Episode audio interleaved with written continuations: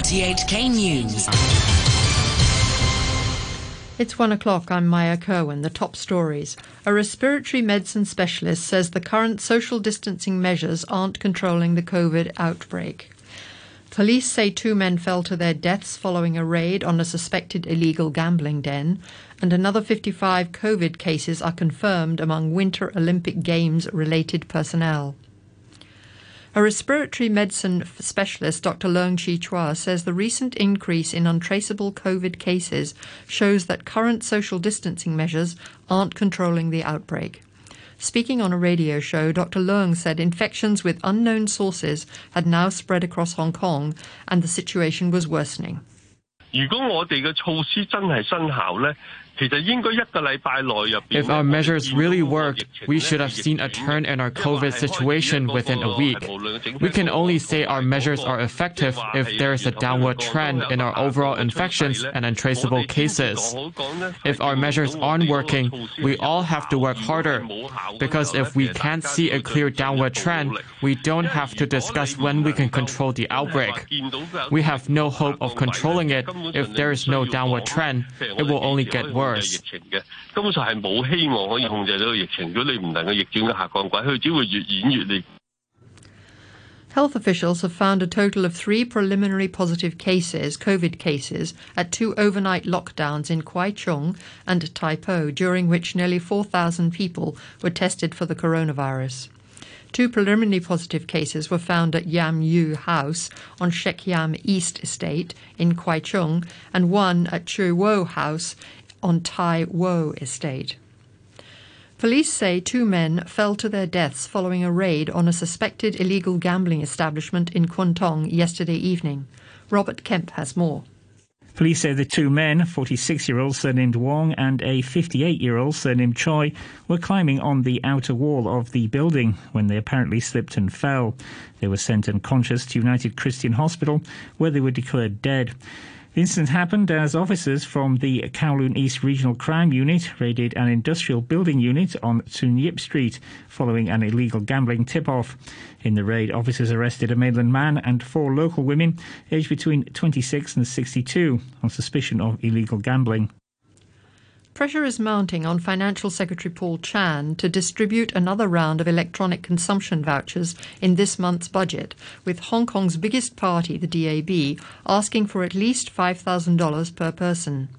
The request comes as a day after the Federation of Trade Unions asked for $10,000. DAB lawmaker Frankie Ngan says vouchers are better than cash for sim- stimulating the economy. The electronic uh consumption voucher uh, is better than cash is because cash can be saving. It may not be create extra consumption and the GDP for Hong Kong. Another 55 cases have been confirmed among Winter Olympic Games related personnel in Beijing. Nearly half of the infections were from within the Olympic bubble, with two more locally contracted coronavirus cases were confirmed in the capital, among 21 around the mainland. Mike Weeks has the details. The infection figures for Wednesday were announced by the chair of the Beijing 2022 Medical Expert Panel and are the highest daily tallies so far at the Games. Brian McCloskey told a meeting of the International Olympic Committee that 29 of the cases were found among arrivals at the airport, while 26 were among those in the closed loop bubble that separates all Olympic event personnel from the public. The National Health Commission also reported that two new local COVID cases had been confirmed in Beijing on Wednesday. But the total number of new locally transmitted infections the Commission announced for the mainland was down by more than a third from the 36 confirmed the day before. In addition to the cases in Beijing, the Health Commission said Tianjin and Guangdong confirmed nine each, and there was one in Zhejiang. There were also 18 new imported COVID 19 cases reported across the mainland. New Zealand has announced a five stage process to reopen its national borders, which have largely been closed for almost two years because of the pandemic. New Zealand citizens and some others from Australia will be granted entry without quarantining for two weeks. The Prime Minister, Jacinda Ardern, said the changes were part of a journey back to a new normal. I know while many will celebrate today's reopening, others will feel anxious about the resumption of people across our border. But here are the safeguards. We will be as boosted as possible at the end of February. The phasing reduces the risk of a surge in cases, and travellers will be testing and isolating. An intelligence community assessment in the United States investigating reports of a mysterious illness among diplomatic staff known as Havana syndrome say they may have pinpointed the cause. They say some cases could be caused by pulsed electromagnetic energy. The syndrome has affected about a thousand US staff in foreign missions. Here's the BBC's Gordon Corera. Since it first emerged in Cuba in 2016, there's been a contentious debate about what's known as Havana syndrome, with some arguing the symptoms of dizziness and pressure in the head were induced by stress or other social and psychological factors. This latest assessment said a concealed device may have been able to send the energy beam through walls, but the study does not answer other questions, like who might be responsible for using a device and whether the intent could have been surveillance or to cause harm. Shares in Facebook's parent company, Meta, have fallen more than 20% in after hours trading after the company reported lower than expected profits for the last quarter.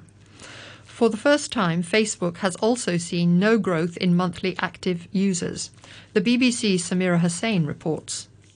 If you compare Meta's results from this past quarter to the same time last year, the company basically spent almost 40% more on various costs, but only increased their revenue by 20%. They missed investor expectations on daily and monthly active users. In North America alone, users have dropped by a million. Meta says it is being hit by a bunch of different things, like privacy changes to Apple's operating systems, higher inflationary costs, and supply chain disruptions that impact how much companies spend on advertising on their platforms. Monica Vitti, a star of the golden age of Italian cinema, has died at the age of 90. She shot to international fame while still in her late 20s with a leading role in, in Antonioni's L'Avventura. She later wrote screenplays. In an interview in 1984, Miss Vitti said she had been very, it had been very difficult in Italy to become accepted as a writer as well as an actress. In Italy, it's very dangerous if somebody knows that uh, I am a woman, that I can write. Uh, now I have the, the necessity it's difficult. I asked many times, but why it's so difficult to, to find a, a role for women? Sports and Senegal are through to the final of football's Africa Cup of Nations thanks to a 3 1 victory over Burkina Faso. The BBC's John Bennett was watching in Cameroon.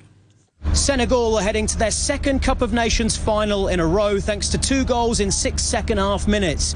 First, one of the team's unsung heroes, Abdou Diallo, poked the ball in from close range. Then some great work by Sadio Mane down the left set up both Bamba Dieng and Idrissa Gueye to make it 2-0. They both claimed the final touch. Burkina Faso's Blati Touré need the ball into the back of the net to set up a nervy finish, but Mane wrapped it up on the breakaway and Senegal could be 90 minutes away from winning their first ever AFCON title. Barcelona have confirmed the signing of Pierre-Emerick Aubameyang on a free transfer from Arsenal after the Gabon striker's fallout with the Gunners boss Mikel Arteta. Despite failing, falling foul of La Liga's summer salary cap rules last summer, Barcelona have been able to make four signings in this last transfer window. La Liga TV presenter Samira Hunter explains. Barcelona have to adhere to the rules that are put into place by La Liga whenever it comes to salary caps and budgets per season. So they've been making a lot of wiggle room by reducing wages and reducing uh, the wage bill overall, they said today, by 159 million euros in the last few months. So they have just a little bit of room to bring in the likes of Aubameyang. It's reported at about 2 million they can spend on him in wages.